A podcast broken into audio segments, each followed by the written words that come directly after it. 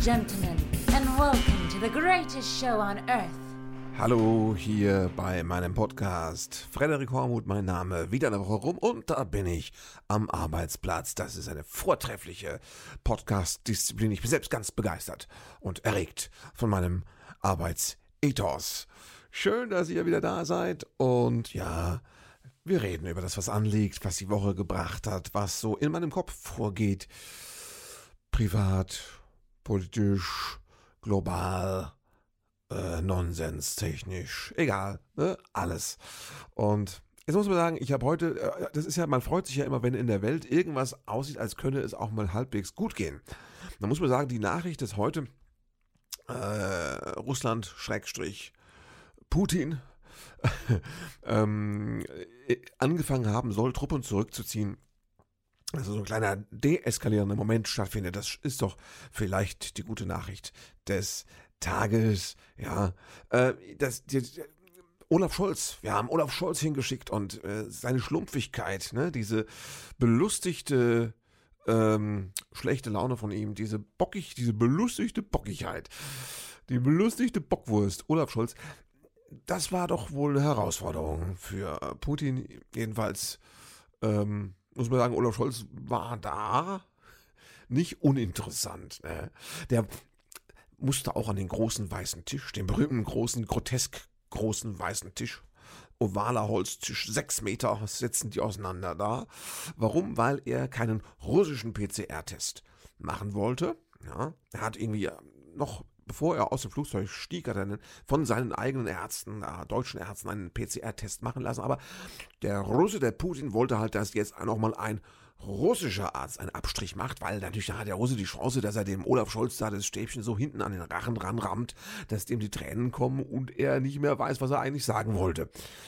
Und da hatte jetzt Olaf Scholz keinen Bock drauf, ne?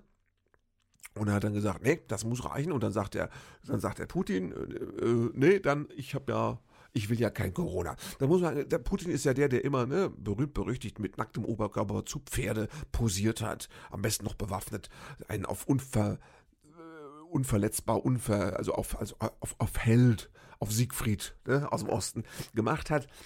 Und vom Corona hat er jetzt doch aber Respekt, muss man sagen. Ne? Das ist irgendwie sehr lustig, weil viele äh, Corona-Skeptiker und Querdenker sind ja große Russland-Fans, dass aber jetzt gerade Putin das dann so groß äh, interessant. Egal, das gibt eine gewisse gedankliche Reibung, die wir jetzt einfach mal freudig zur Kenntnis nehmen. Und weil der äh, Scholz das nicht gemacht hat, hat der Putin gesagt, dann musst du eben genau wie der Macron, der wollte das auch nicht. Dann musst du eben an, dann musst du, müssen wir uns treffen an diesem großen Tisch. Und dann sitzen, sitzen sie an diesem großen Tisch, wo es dann gleich tausende Internet-Memes gab ich weiß nicht, ob das Meme heißt oder Meme, ich bin einfach zu alt dafür. Ähm, Einfach, wo Leute wunderbare Fotomontagen gebastelt haben mit diesem riesigen Tisch, dieser groteske, sechs Meter groß, wo man immer denkt, die, wie, beide sind ja so mehr oder weniger so, so beherrschte Nuschler, der Putin und der Scholz. Wie haben die sich denn verständigt? Haben die sich angebrüllt da über sechs Meter hinweg oder hatten die ja so ein Mikrofon, hatten sie so eine kleine Tonanlage aufgebaut? Ich weiß es nicht, ne? Irrsinnig. So ein großer Tisch, so in ne, weißes lackiertes Holz und äh, Intarsien aus güldenem Blattgold, glaube ich. Und äh, Blattgold ist, glaube ich, oft gülden, habe ich gerade eben so beim Sprechen gemerkt. Ne? Aber vielleicht war es besonders güldenes Blattgold, wer weiß. Sechs Meter weißer, massiver Tisch zwischen Leuten. Ne? Und wenn man da, also das ist so wie, äh, ne? wenn sich jetzt im Schloss König und Könige nicht mehr viel zu sagen haben, sitzen sie so gegenüber. Ne? Und dann äh, brüllt man sich an, kannst du mir mal Salz rüberschubsen und dann schubst die Alte das Salz rüber und dann rutscht es diese sechs Meter bis es dann oben kippt und so. Das sind so die Bilder, die man im Kopf hat. Das ist auch die Stimmung. Äh, frostig, frostig, frostig. Väterchen Frost und, äh, und Olaf Frust. Die beiden saßen da zusammen. Und irgendwie hat es Olaf Scholz natürlich nicht als einziger, aber eben nochmal personifiziert geschafft durch ähm, gut gelaunt, grantiges Nichtssagen äh, den Eindruck zu vermitteln, er sei, ähm, wie soll ich sagen, er sei ähm, entschieden, ja, und und willig zu handeln, zu reagieren. Äh, ich habe ja das, das ist ja, habe ich jetzt mehrfach auch gelesen, Leute, die sich auskennen und auch die zum Beispiel das, äh, die Bundesregierung, das Auswärtige Amt beraten, sagen alle, jetzt sind wir mal ganz ehrlich, im Grunde kann Russland sich da jetzt einen Krieg gar nicht leisten. Beziehungsweise wenn, würde der irrsinnig teuer. Und das ist eigentlich, eigentlich gar nicht drin. Putin kann das nicht wollen. Macht keinen Sinn. Das macht keinen Sinn. Und äh, abgesehen davon, dass es finanziell irre aufwendig und teuer wäre, abgesehen davon würde er dann auch noch äh, ne, so ein paar Länder um sich herum erst recht in die Arme der NATO treiben. Also es macht von vorne bis hinten keinen Sinn. Aber drohen, das macht natürlich Sinn. Und muss man sagen, die USA haben das ja auch also beide, das ist ja beide in einen Sack mit dem Knüppel drauf, triffst keinen falschen, haben ja beide äh, das, das Spiel wunderbar gespielt mit dem Drohnenkrieg. Na, USA haben schon irgendwie vor zehn Tagen gesagt, äh, die greifen an. Haben wir Mittwoch, also das ist morgen. Ich mache heute noch ganz unbeschwert dieses Podcast. Morgen wäre es gewesen. Mittwoch greifen die an und wir haben auch Beweise, aber wir können sie nicht zeigen. Könnte ich dazu sagen. Aber wir haben felsenfeste Beweise. Hieß es vor 14 Tagen schon. Haben dann auch Reporter in, in Washington in der Pressekonferenz nachgefragt, äh, ja, aber äh, sollen wir jetzt glauben, dass es eine Bedrohungslage gibt, nur weil ihr sagt, da wäre was, aber ihr könnt es nicht sagen, ihr könnt es nicht zeigen, ihr könnt es nicht beweisen, aber wir müssen es euch glauben, was ist denn das? Ja, das ist so. Das kennt man ja, ne? aus der psychologischen Kriegsführung. Man kennt ja auch aus dem Irakkrieg die ganzen, äh, ne, diese ganzen, diese ganzen äh, unheimlich heimlichen knallharten, knüppelharten, vielleicht gar nicht existierenden Beweise. Und so ähnlich haben das die USA gespielt, die wollten Krieg spielen, also die wollten Kriegsspielen spielen, die wollten Kriegsspielen simulieren. So. Und Putin fand das auch super. Ne? Das hat ja richtig, da konnten beide jetzt mal dicke Eier machen. Und das Ganze, na, ne? Das Ganze ist halt, ist halt, das ist, es ist das Letzte. Das ist genau das, was wir nicht mehr wollen. Kalter Krieg von vor vorgestern. Was soll die Scheiße? Hört damit auf. Ne? Am, Ende, am, Ende, wird nur das Benzin teurer und die, die, die Aktien brechen ein. Und ich meine, mir ist es egal. Ich habe keine Aktien. Ich habe ein bisschen Benzin. Aber, Mann, Mann, Mann, Mann, Mann. Ne? Egal. Also die gute Nachricht des Tages. Der Zirkus scheint. Ich klopfe mal auf Holz. Hier ist Holz, Achtung. Der Zirkus scheint äh, abgeblasen worden zu sein. Das, ist, äh, das wäre gut. Und dafür sagen wir mal, ähm, hier. Genau. Sehr gut. Voller Ausschlag hier auf dem Applausometer auf meinem gefühlten Hormuts äh, Privatfernseh, äh, Schreibtisch, meine ich, Schreibtisch. Schreibtisch Applausometer, genau. Ja, was war noch? Was gibt's noch, was man erzählen kann? Ich habe vor zwei Tagen eine traurige Nachricht, oder gestern? Mein Gott. Ich glaube gestern. Ja, eine traurige Nachricht bekommen, gelesen, dass Waltraud Brunst gestorben ist. Die werdet ihr gar nicht kennen. Wenn ihr nicht in der Mannheimer Kulturszene äh, gut zu Hause seid.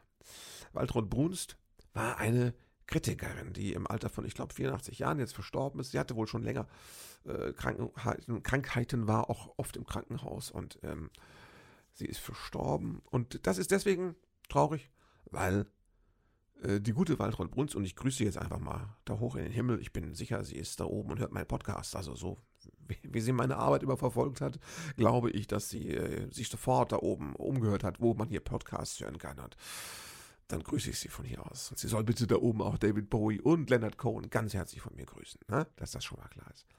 Waltraud Bruns war eine Granate, die war eine, ein Original. Die Frau äh, war erstens Monomerin. Also Monomerin mit auch mit, also eigentlich sehr, sehr gebildet, sehr intellektuell auch. Auch ist, die war Mitglied in diesem Mensa-Verein für Leute mit einem bekloppt hohen IQ. Den hatte die, ne? Und ähm, gleichzeitig war sie auch, mochte sie auch Mannheim, sie mochte auch Dialekt und sowas und er hatte eine Schlappgosch in dem Sinne, das, so sagt man, das ist, glaube ich, ein Kompliment in Mannheim. Sie hat einfach, sie war um keinen Spruch verlegen, ja, und, und hatte einen, einen, einen, wunderbaren Humor. Sie hatte auch so eine, so eine operndiefenhafte Ausstrahlung, so eine Grandezza. Sie war ein bisschen, wenn ihr Tim und Struppi-Fans seid, so ein bisschen wie Bianca Castafiori. Bei Tim und Struppi, ha, welch ein Glück, dich zu sehen. Margarete, bist du es? Nein, du bist es nicht. Das verstehen jetzt nur Insider. Der Rest langt sich bitte jetzt einmal an den Kopf. Danke. Und so war die. Und gleichzeitig hat sie eben seit vielen Jahren, und ich muss sagen, in meinem Fall wirklich, also locker 20 Jahre lang, meine Auftritte in Mannheim begleitet als Kritikerin. Und ich glaube, ähm, ich glaube, sie hat nie was Schlechtes geschrieben.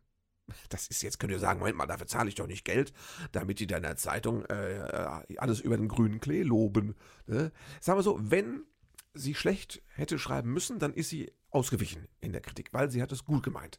Sie war im Grunde, sie war Fan das ist, sie liebte Kleinkunst, jetzt nicht nur mich, sie liebte Kleinkunstkabarett, das Haus, die Klapsmühle am Rathaus, so heißt das Theater. Die liebte sie einfach und sie wollte Gutes tun. Sie wollte die Künstler anfeuern. Sie hat Kritiken geschrieben, die dich angefeuert haben. Die Spaß gemacht haben und wo du dachtest, die will, dass du über dich hinauswächst und weitermachst. So. Und sie hat gleichzeitig so geschrieben, dass das Publikum neugierig werden sollte. Und sie wollte, dass das Publikum strömt. Sie wollte, dass das Haus voll ist. Ich finde das toll. Die war eine Überzeugungstäterin für die Kultur. Die war parteiisch und leidenschaftlich. Parteiisch auf unserer Seite, der Macher. Das fand ich super. Ne?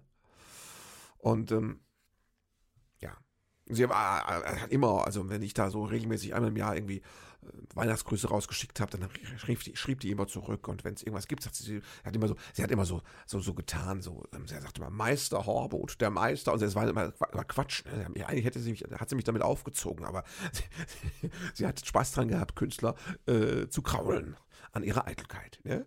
ja, und ähm, also, ich habe irgendwie, ich, letztes Mal habe ich mit ihr telefoniert, ist, ich würde sagen, ein, zwei Jahre wahrscheinlich schon wieder her, viel zu, Jahr, viel zu lange her. Da gab es irgendeinen Anlass und da fragte sie mich, ob sie irgendwas schreiben könne und solle und so. Und sie hat sie gesagt, Herr Horwood, ich habe ja viel zu wenig Zeilen, hat sie immer gesagt. Ich habe ja nur 80 Zeilen, was soll ich machen? Und so. Und ähm, da hat sie mir schon erzählt, sie hätte, glaube ich, ich weiß nicht was, einen Schlaganfall, Herzinfarkt, irgendwas gehabt, und zwar in Venedig beim Venedig-Trip. Und da sei sie dann äh, mit einer Blaulichtgondel über, den Canale Grande quasi ins Krankenhaus geschippert worden. Und ich habe gesagt, Frau Brunst, wenn, dann so. Sie und in Venedig. Fantastisch. Mit der Gondel und dem Blaulicht. So, also das, da wisst ihr genau, wie die Frau drauf war. Und ich, ähm, ich habe sie geliebt. Und vor allem habe ich ihre Zugewandtheit, ihren Optimismus und ihr Engagement für die Kleinkunst, das Kabarett und letztendlich sogar auch für mich geliebt. Also, vielen Dank dafür. Ich ziehe den Hut. Und ähm, da fällt mir ein, dass sie, dass, dass ich weiß nicht, ich, ich bin schon so alt, dass ich sage, es gibt keine Originale mehr, weil Raut Bruns war ein super äh, Kritikerinnen, sagt man ja heute, ne? Original. Da gab es ja mehrere in Mannheim. Es gab den unglaublichen Mike Seifert. Das war so der Rock'n'Roller unter den Kritikern bei Mannheimer Morgen der, äh, der war, der war total, das war so ein, das, der sah aus wie, wie das verschollene Mitglied von Bon Jovi, das irgendwie vor 30 Jahren aus der Band geflogen ist wegen Drogenproblemen und jetzt noch in Mannheim vor sich hin äh, vegetiert. Er sah ungesund aus, war auch ungesund und, und, und, und, und er war auch anstrengend, er hat genervt. Der kam immer mit seinem äh, speckigen, spackigen, riesigen Ledermantel mit in der Zigarren Aura um sich, Zigaretten-Aura um sich herum, kam er ins Theater und hat dann auch mal gelacht. Das war das Beste. Er hat immer am lautesten gelacht. Er fand immer alles am lustigsten. Das Publikum hat sich schon immer geärgert über diesen komischen, unangenehmen Typen, der immer so laut lacht. Ist der gekauft oder was? Und das war der Kritiker von Mann immer morgen. Und der Mike Seifert, der, so, hat immer, der hat ja genervt, weil der hat immer, den bist du nicht mehr losgeworden. Der hat dann mit dir erzählen wollen. Hat er immer, mir hat er Sachen erzählt über, über, über Hard Rock, Heavy Metal, Doom, sonst was. Ich kenne mich nicht aus. Also so Drecksack, Death Metal, sonst was Musik. Und da hat er mir erzählt, dass der Musiker vor 50 Jahren da schon und hier und da und das alles Zusammenhänge und dahin hat er den, hat mich nicht interessiert. Hat mich nicht interessiert. Hat er einen zugeschwätzt, so ein bisschen kaum Lust geworden. Ich hatte immer Angst, dass ich irgendwann nach Hause gehe, die Haustür um, Haustür abschließe, mich umdrehe und dann steht der hinter mir in der Wohnung und erzählt weiter von irgendeinem Bassisten, ne, aus dem Heavy Metal Bereich. Mike Seifert. Und jetzt kommt aber der Clou. Der hat geschrieben, wie ein junger Gott. Dieser Mike Seifert hat in geschliffenstem Deutsch wunderbare Kritiken geschrieben, die so auf den Punkt waren, die, die einen so gut getroffen haben und die so, so elegant, schnörkellos und kraftvoll mit Esprit waren. Also der war auch ein wirkliches Original. Der ist dann bei Mann Morgen rausgeflogen, weil er sich über die Zeitung beschwert hat. Er sagt immer, ich lese das Drecksblatt nicht. Ich schreibe nur dafür. Und dann hat er sich auch hier und da in der Stadt despektierlich über seinen Arbeitgeber. Ja, war Mike Seifert. Und äh, ja, dann hat er nur noch irgendwelche obskuren Minijobs gehabt für irgendwelche Heavy Metal Magazine und sowas. Und dann hat er eine Reihe von Schlaganfällen gehabt und, und äh, wurde langsam immer gemüsiger und dann hat sie ihn irgendwann einfach erwischt. Ne? Aber was für ein unglaubliches Original. Genau wie Gerd Kover, das ist der dritte, den ich da jetzt erwähnen möchte. Der, das war so, das war ein Lehrer, Gymnasiallehrer, glaube ich, und aber großer Klassikfreund und irgendwas und Literat. Und der Gerd der hat auch eine Sprache gepflegt. Da war jeder, jeder, das ist ja, manchmal morgen ist, na, ist jetzt nicht die Süddeutsche. Na? Das ist eine, eine Kurpfälzer, eine große Zeitung, ist schon richtig, aber trotzdem, es ist jetzt nicht die New York Times, sagen wir es mal so. Und da hat er aber in einer, einer, einer einer geschwungen, gedrechselten Sprache voller kreativer Bilder, hat er da auch ironisch, kritisch, auch, auch schon mal bösartig, hat er da aber äh, Kritiken geschrieben, die im Grunde Literatur waren. So, das gibt's ja heute gar nicht mehr. Ja? Der Gerd hat auch genervt, weil er einen zugesülzt hat. Aber er hat auch immer mal ein Interview gemacht und er hat einfach originelle Fragen gestellt. Wenn der mit dir ein Interview gemacht hat, konntest du gespannt sein, was er dich fragt. Wo gibt's denn das heute noch? Ne? Und der Gerd Kover, der hat, da gab es dann immer Leserbriefschreiber, die sich aufgeregt haben über den Kritiker, der, der, dann da irgendwie einen Artikel despektierlich irgendeinen Star runtergeschrieben hat, aber eben auf einem hohen Niveau. Ich glaube, über mich hat er auch mal was Negatives geschrieben, aber sehr viel Positives. Und äh, ja, nannte mich vor, also ganz am Anfang meiner Kabarettjahre hat er mich, weil ich da immer so in Schwarz aufgetreten bin, hat er, und da war ich auch noch schlanker, entnehme ich gerade meiner Erinnerung an das Zitat, hat er mich mal den Dobermann der Satire genannt. Geil, gab wunderbar, der Dobermann. Das, wenn ich das heute irgendwo drauf drucken würde, würde kein Mensch verstehen, warum. Ne? Das kann ich leider nicht mehr verwenden. Aber das war auch ein hinreißendes Original. Und der wurde dann langsam so ein bisschen Alzheimerig und dann ne, ist er, glaube ich, vor zwei Jahren gestorben, nachdem er länger in einem Pflegeheim war. Das waren drei großartige Originale. Die haben Sachen geschrieben, ja, Kritiken. Die könnte man heute noch als Buch, könnte man die lesen, könnte man schmökern. Das würde Sinn machen, weil das einfach lesenswertes Zeug war, was sie geschrieben haben. Und dann waren sie ja noch schräg. Ja? Und alle waren begeistert und haben die Kultur geliebt und die Kulturmachenden geübt, geliebt. Und, die, und die Kleinkunst und auch das Kabarett und die Satire geliebt mit ganzem Herzen. Und das ist es, was man heute gar nicht mehr so findet. Heute sind oft Zeitungen, sind halt Zeitungen machen irgendwie berichten, das ist das Dienstleistungs-Service-Teil ne, für den für den Kulturgänger, der gucken will, was so los ist in der Stadt und dann, oder was, was er verpasst hat. Ne? Das ist ja immer dieses, ach, das war interessant. So, genau. Das ist oft anders. Es ist nicht mehr so, es ist weniger Lametta, es ist weniger Rock'n'Roll und es ist weniger original. Ich fand das immer toll, dass diese Kritiker so das, das Spiegelbild oder das Pendant waren, die andere Seite der Medaille. Wir waren die bekloppten Künstler auf die Bühne und dann gab es die, auf der Bühne und dann gab es die bekloppten äh, Kritiker. Ja. Ich habe die geliebt. Gerade diese drei. Und ähm, ich vermisse die. Ne? Sowas kann man ja auch mal erzählen. Oder? Natürlich. So. Stimmung. Ne? Okay, das wollte ich unbedingt erzählen. Und ansonsten, ja, ich, ich bin gerade auch mit so Alltagssachen beschäftigt. Also ich, ich telefoniere gerade sehr viel mit meinem Steuerberater, weil ich wieder versuchen muss, irgendwelche Überbrückungshilfen an Land zu, wo mir immer denkt, ich stehe mit einem Bein im Gefängnis, aber was soll's, wenn ich dann im Gefängnis lande, treffe ich da jede Menge netter Kollegen, denen es genauso gegangen ist, dann machen wir es da schön.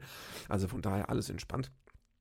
Ähm, die ähm, andere Sache ist, ich bin beschäftigt mit so Alltagskram. Ich habe so Scheißdreck am Laufen, wie zum Beispiel Tisch. So, Wohnzimmertisch, kann man ja ruhig mal erzählen. Ich habe einen Wohnzimmertisch. Das überrascht jetzt viele. Mensch, hat der einen Wohnzimmertisch? ne?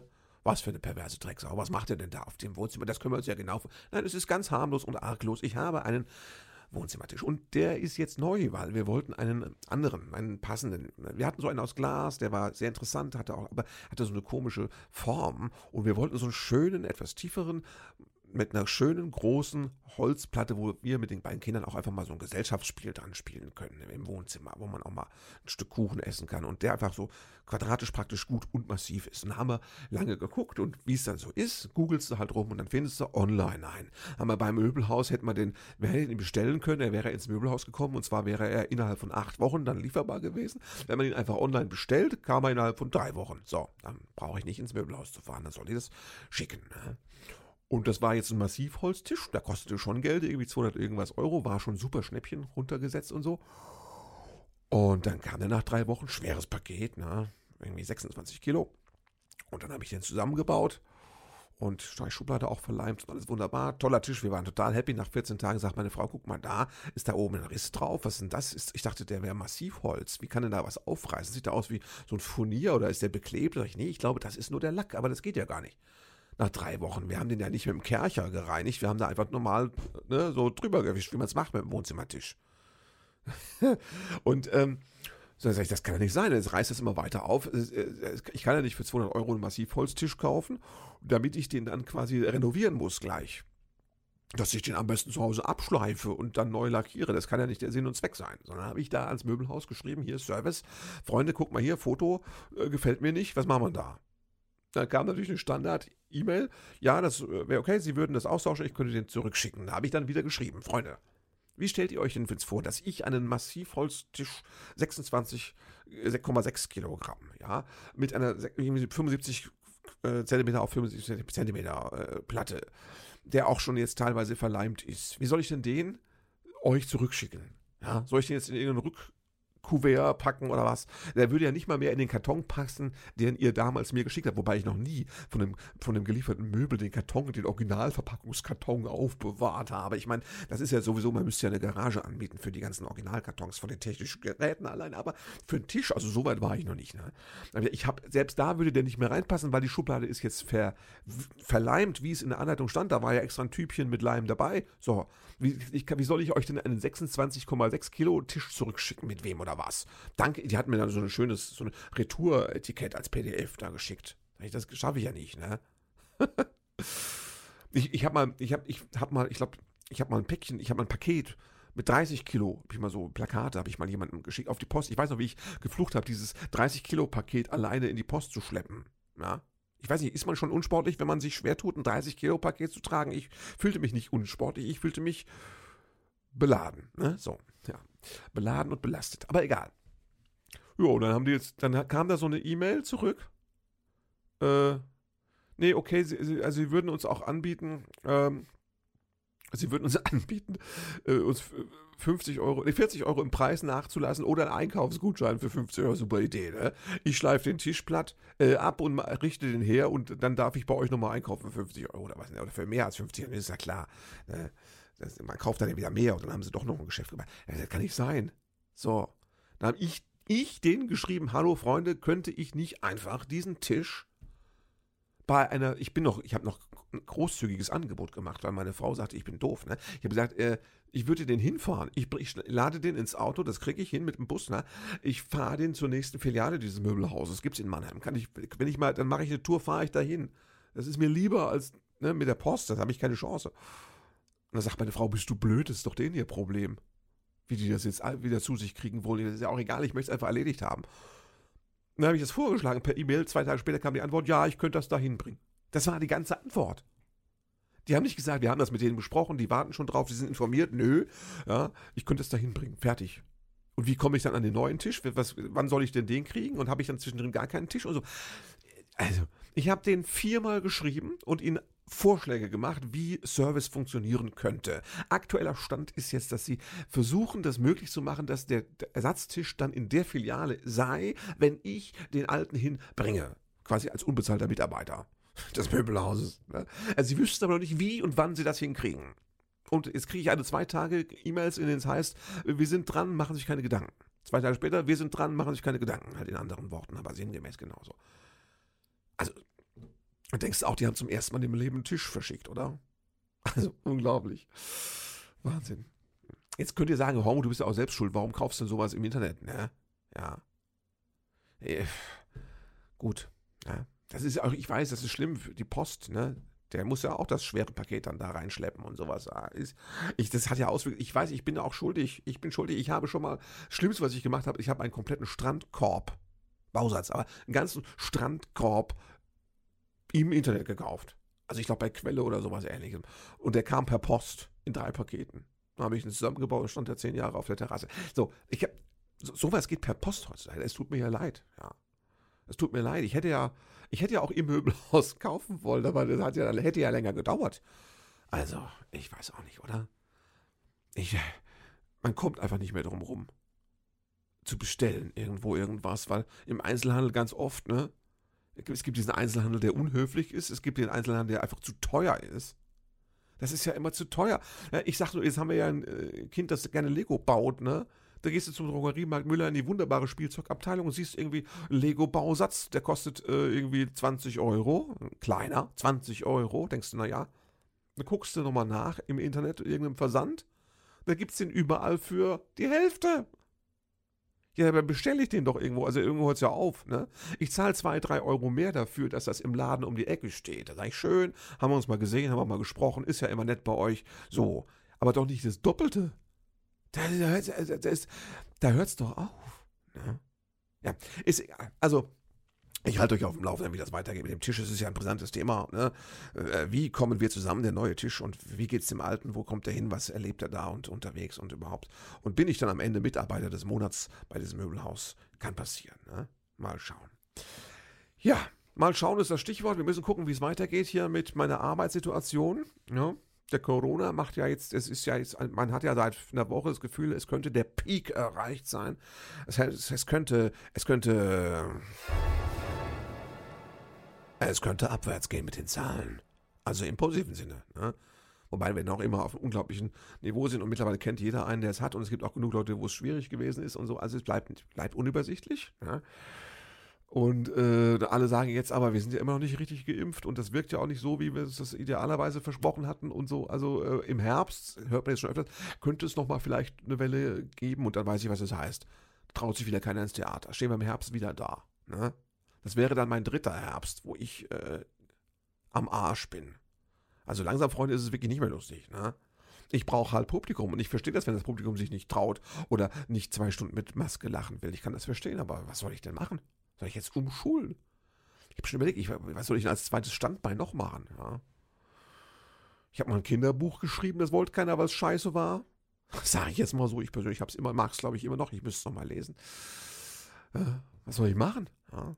Habe schon überlegt, ob ich, ob ich mal Schlager schreiben soll. Ich, ich, hätte ja Ideen für, für lustige, positive Texte und ich kann ja so Ohrwürmer, kann ich ja raushauen. Warum soll ich mal nicht einen Schlager schreiben? Einfach nur als Autor. Ich singe den nicht, als Autor. Und dann kann irgend so ein Schlagerfuzzi, der richtig im Geschäft ist, hier, ne, Helene Fischer, Andrea Berg, sollen die das singen. Das wäre, müssen wir mal, müssen wir mal probieren. Ne? Aber man muss ja alles probieren, aber nachher. Ja klar, ich meine, ich muss ja jetzt auch mal hier die, die Brötchen verdienen, ne? meine Familie. Ja, und wenn es mit dem Schlager ist, was soll's, ne? Gibt einen Kollegen, der macht eigentlich Kabarett und verdient aber das große Geld mit Schlager. So. Kann ich sagen, Nachmacher, Nachmacher. Ich, nein, aber ich habe noch nicht darüber nachgedacht. Ich meine, ich schreibe ja immer Schlagerparodien. Ich könnte es auch mal ernsthaft machen. Jetzt weiß ich natürlich nicht, ob ich dann überhaupt mein Material dahin brächte auf die Entscheidertische, wo es hin muss, um gesehen zu werden. Ich weiß nicht, wie das läuft.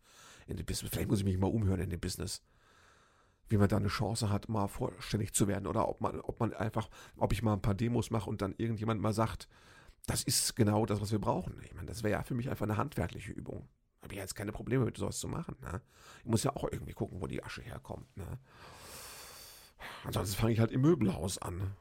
Ne? Schlepp Tische rum oder fahre sie mit dem Bus durch die Gegend von Filiale zu Filiale.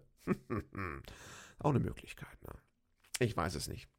Ich habe nur wirklich Sorge vor dem Herbst. Und ich sage euch nur mit irgendwelchen Überbrückungshilfen und Steuerberater. Ich habe so viel mit dem Steuerberater gesprochen in den letzten Monaten. Ich möchte nicht.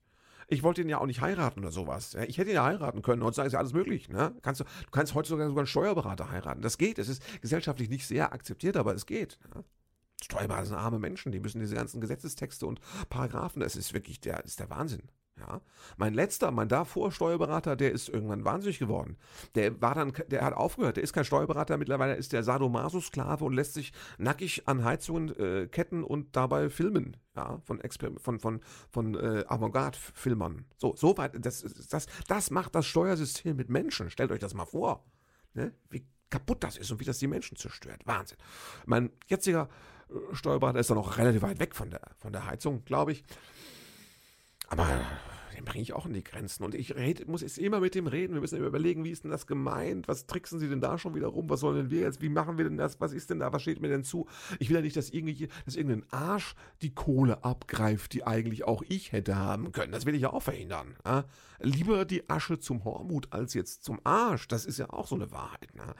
Muss man sich darum kümmern. Und dann sprichst du an da mit dem Steuerberater. Weißt du?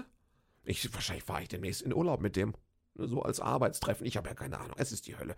So wollte ich das nicht. So habe ich mir das nicht vorgestellt. Also, ich weiß nicht. Tragt eure Masken, lasst euch impfen. Und wenn im Herbst, dann kommt trotzdem in die Theater. Ja, denkt dran. Sonst muss der Hormut wieder mit seinem Steuerberater telefonieren. Das macht beide kaputt. Ne? Nachher müssen wir uns zu zweit nackig an die Heizung äh, äh, fesseln lassen. Und das macht ja keine Heizung lange mit. Das kann man sich auch äh, vorstellen. Ne? Ich weiß nicht, was wir machen müssen, aber wir müssen irgendwas tun, damit es im Herbst gut wird. Und nur mit Loslassen, das glaube ich immer noch. Nur mit Loslassen wird es nicht funktionieren. So einfach ist das nicht, das Ding. Aber egal, was rede ich? Ich glaube, wir hatten sich jetzt wieder mit einer rundum Themen. Äh, ein Themenpanorama vom beknacktesten, Freunde. Ich glaube, ich sollte einfach jetzt ähm, zu mir kommen, zur Ruhe kommen und äh, ja, euch wünschen, dass ihr gut durch die nächste Woche kommt dass der Weltfrieden ausbricht und äh, der Corona zusammenbricht, das Übliche. Und passt auf, was ihr im Internet bestellt. Man sollte nichts bestellen, was man nicht auch jederzeit einhändig zur Post tragen könnte. Aber wo kriege ich denn dann zeitig einen Tisch her? Es ist alles nicht so einfach. Wozu braucht man einen Tisch, wenn man sich auch nackig an die Heizung fesseln kann? Das ist auch ein Lebensstil. Ja, der ist vielleicht einrichtungstechnisch einfach auch unaufwendiger oder anspruchsloser. Aber für mich wäre es noch nichts, es sei denn, wir machen jetzt noch ein paar Jahre weiter mit Corona und, und Kleinkunst. Ja, also, nochmal liebe Grüße nach oben in den Himmel und ähm, ihr anderen hier unten, bleibt mir gewogen, schaltet nächste Woche wieder ein, es geht weiter, ich werde versuchen dran zu bleiben und äh, passt auf euch auf, bleibt gesund oder wie meine Oma sagen würde, haltet euch munter. Thank you for being a part of this show.